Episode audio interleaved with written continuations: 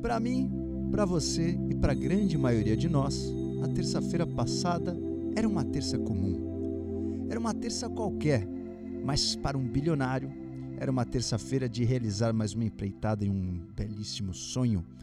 Um sonho um tanto quanto ousado. Os bilionários estão muito dopaminérgicos e Jeff Bezos não foi diferente. O CEO da Amazon, na terça-feira do dia 20 de julho, às 9h12 da manhã, decolava na sua mais nova empreitada da sua aeronave.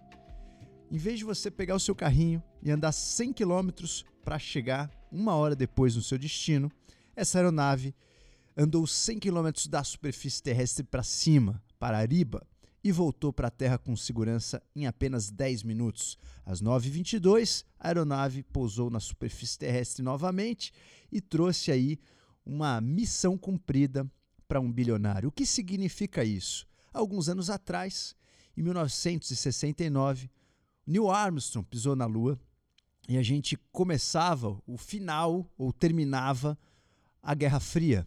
A Guerra Fria que foi marcada por uma disputa de poderes entre União Soviética e Estados Unidos, com uma disputa de armas, armas nucleares, capacidade química.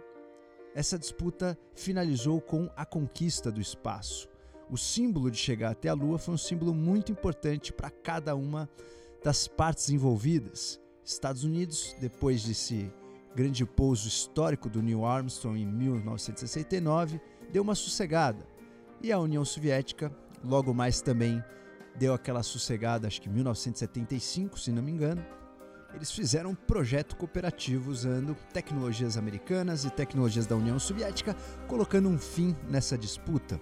E alguns anos mais tarde, mais de 50 anos depois, nós estamos vendo uma disputa agora do setor privado, uma disputa dos grandes empresários e dos bilionários atrás do espaço. Elon Musk, com a sua empresa SpaceX, fazendo vários lançamentos, também está inovando a tecnologia para dominar o espaço.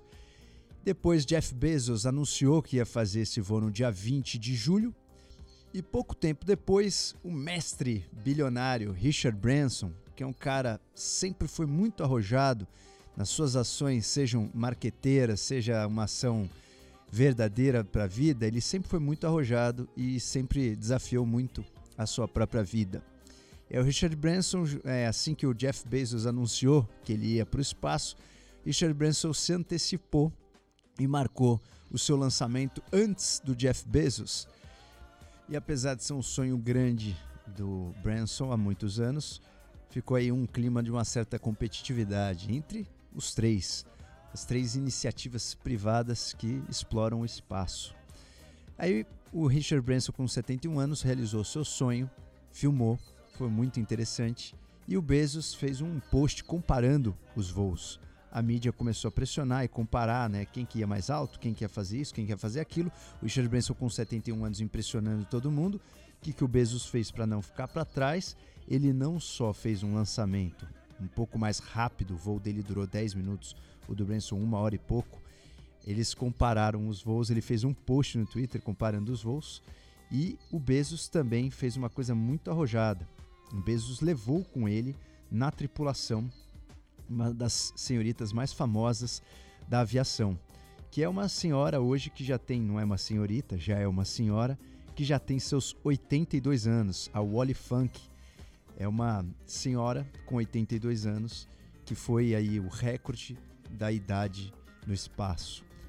Os dois pensam em vender voos comerciais, né? Os dois já estão é, com isso anunciado. O Richard Branson já anunciou os voos comerciais da Virgin e, inclusive, teve um bafafá que o Elon Musk já deu entrada para o primeiro ticket. Os tickets são vendidos aí pela Virgin por 250 mil dólares para você fazer esse voo. Então, os dois bilionários estão realizando sonhos, os dois estão motivados por aquilo que é inalcançável pela dopamina e os dois estão fritando aí o dinheiro para conseguir dominar uma área que a gente jamais pisou, principalmente com iniciativa privada. O que a gente vê aqui é uma disputa, né, um pouco de tecnologia, um pouco de empresa, um pouco de marketing, um pouco de ego, pode ter ego envolvido, a gente não sabe, não conhece pessoalmente os envolvidos, mas fica a reflexão: o que será que vem dessa disputa? Toda vez que o ser humano se estimula, né? quando você está, por exemplo, numa competição, você chega muito além do seu limite do que num treino. Então, quando existe a competição, de uma certa forma, ela é saudável para a superação de alguns limites. Será que essa competição vai ser saudável para a gente superar algum limite que vamos ter algum benefício? Talvez sim. Será que a gente começar a viajar para o espaço pode ser que surja uma oportunidade de resolução de alguns problemas aqui? Pode ser que a gente agradeça isso daqui a 50 anos. Eu vi muita gente julgando, né? Falando, pô, o que os caras estão fazendo? Torrando dinheiro, gastando dinheiro. Pode ser, pode ser que eles estejam torrando dinheiro pelo ego e pelo marketing. Afinal, agora a gente está na era de disputa de como aparecer da forma mais impactante. E isso vale para os pequenos, isso vale para os gigantes. E eles são gigantes, o jeito deles impactarem nessa disputa também é um jeito gigantesco. Então pode ser apenas uma disputa marqueteira ou pode ser alguma coisa muito promissora para que daqui a alguns anos a gente olhe para trás e fale, graças a Deus esses caras fizeram isso, porque agora a gente tem a luz no fim do túnel, a gente tem uma solução. Então eu procuro nunca julgar quando o ser humano está numa disputa de evolução.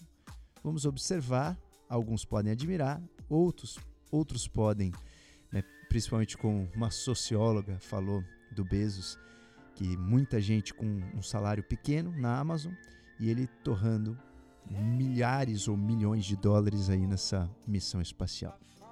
Obviamente, não cabe a mim julgar o que é certo e o que é errado, eu só observo e acho que a gente pode desfrutar dessa disputa entre os dois, mesmo que seja uma disputa egocêntrica desses três. Talvez a gente possa desfrutar mais para frente de alguns benefícios. Mas o que impressiona talvez seja o começo aí, assim como na Guerra Fria, que essa disputa chegou num limite tão exaustivo que foi o começo de uma cooperação. Será que a gente não está chegando no mesmo ponto com a iniciativa privada? Espero que sim. Então, senhoras e senhores, fica aí a nossa reflexão dessa semana. Beautiful, beautiful Comparando as duas missões, usando aqui uma postagem do Twitter da empresa do Bezos, o Richard Branson foi num avião de alta altitude, enquanto isso o Bezos foi realmente num foguete. A janela do foguete era bem maior, a janela do avião era uma janela pequena, igual de avião. Então a visão é muito menor. Eles já estão nessa disputa de jabá do próprio voo. O Branson chegou numa altitude de 282 mil pés. Isso significa 85 quilômetros para cima. Já o Bezos bateu aí 330 mil pés, 100 quilômetros para cima. Então ele bateu o recorde, fez em menor tempo num foguete e fica aí essa disputa de cachorro grande para a gente assistir daqui de baixo.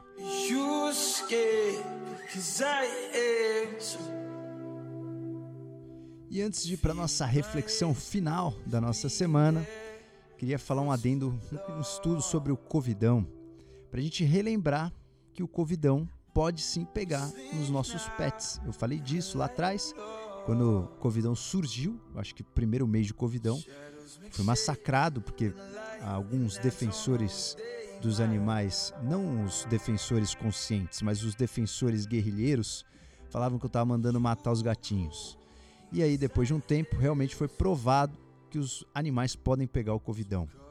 E aí eu vou trazer alguns estudos para vocês aqui depois de algum tempo, para a gente entender que, que pé que anda isso, será que seu pet realmente pode ser contaminado e quais são os perigos. Isso aqui é um aviso de utilidade pública para as pessoas que amam os animais. Uma veterinária está fazendo um estudo com 198 gatos e 54 cães todos os cães e 48 desses gatos vieram de uma casa que pelo menos uma pessoa estava com Covid. E aí, esse time achou que o seguinte: dois a cada três gatos e dois a cada cinco cães que estavam com donos que tiveram Covid tinham anticorpos positivos contra o SARS-CoV-2. Ou seja, a cada cinco cães, dois tinham anticorpos positivos a cada três gatos, dois gatinhos tinham anticorpos positivos, significa que eles tiveram não só contato com o vírus, mas o sistema imune deles reagiu. Isso já pode classificar aí como uma infecção. Não só eles foram portadores, mas eles foram infectados. E aí essa veterinária diz que em torno de 20 a 30% desses animais podem ter aí alguns sintomas, por exemplo, perder energia, diminuir o apetite, eles ficam tossindo, tem diarreia, alguns têm problema como é, como se fosse uma gripezinha, um problema respiratório. Então os animais podem sim não só pegar como é, terem sintomas. Esse primeiro estudo foi no Canadá. Um outro estudo realizado na Universidade da Holanda reparou uma coisa muito interessante. Foram 156 cães e 154 gatos, de mais ou menos 200 casas. E essas casas tinham algum ser humano com Covid. O que, que eles acharam é que um a cada cinco desses animais foram infectados com o vírus e vindo aí com PCR positivo.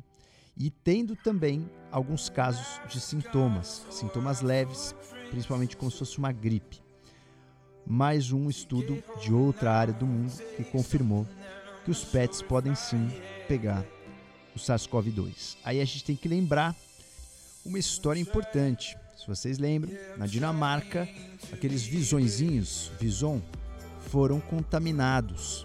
E esses visons, o vírus nesses visons, foram capazes de se modificar, sofreram mutação e voltaram para o ser humano. Por enquanto, a gente não tem indícios de que os cães e gatos podem infectar os seres humanos.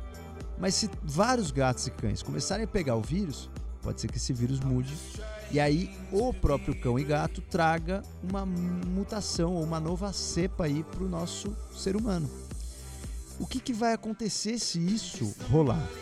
As pessoas vão encher o saco com cães e gatos. Você não vai mais poder levar o cão para nenhum lugar. Do mesmo jeito que agora a gente não pode fazer nada é, em termos públicos, né? Você não pode fazer um evento, você não pode fazer uma confraternização. Pode ser que isso aconteça com cães e gatos, mas se você não poder levar o seu cão na praça, não pode mais soltar cão. Todo lugar agora não pode mais entrar. Imagina se isso acontecer com cães e gatos. E para isso acontecer, basta a gente permitir com que esses cães e gatos peguem com uma certa frequência esse vírus. Então fica o aviso: tá com covidão, para de ficar abraçando e beijando o cachorro Deixa o cachorro em paz em outro recinto, em outro ambiente. Se não tiver outro ambiente, tudo bem, deixa ele quieto lá num outro canto. Mas não fica com o cachorro abraçado só porque você está carente na sua casa em quarentena com covidão. Já falei isso outra vez e repito isso de novo. Os cães e gatos, eles podem pegar o covidão. Se eles podem pegar, eles podem ser responsáveis também por uma mutação com o covidão dentro deles. E aí, se isso acontecer e eles forem capazes de infectar um ser humano, vocês vão ver o Aue que vai ser. Para que isso não aconteça, você que ama cão, você que ama gato, não deixe que isso aconteça. Não contamine o seu cão, o seu gato. Não é tão difícil assim, né, galera? Vamos embora para a reflexão da nossa semana.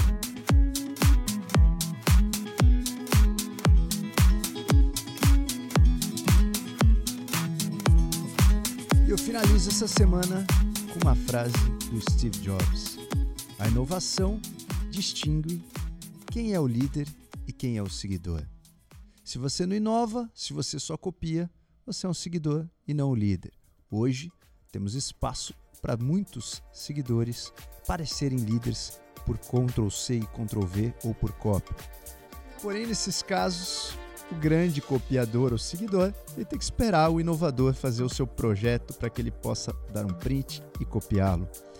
E aí, para a gente finalizar o raciocínio aí dessa semana como reflexão, a gente viu essa disputa entre os bilionários, uma disputa de tecnologia, uma disputa financeira, uma disputa por design, uma disputa pela velocidade. Isso talvez sirva para a gente como uma lenha na fogueira de inovações. E as inovações trazem resoluções. E as resoluções trazem, muitas vezes, possibilidade de resoluções de problemas. Como o próprio Steve Jobs disse, não é uma questão de fé na tecnologia, é uma questão de fé nas pessoas. Senhoras e senhores, uma belíssima semana para vocês. E vamos para os nossos artigos da semana exclusivo para os nossos avatares do Avatar Live. Esse áudio é exclusivo para os Avatar Live. Áudio exclusivo Avatar Live. Mas que diabo é Avatar Live, hein? Ah, nossa assinatura prima de mestres que querem desenvolver a consciência para ter uma melhor leitura do medo que a gente está vivendo e ter mais amor para os pequenos detalhes da nossa existência, da nossa vida. Vamos juntos, senhores! I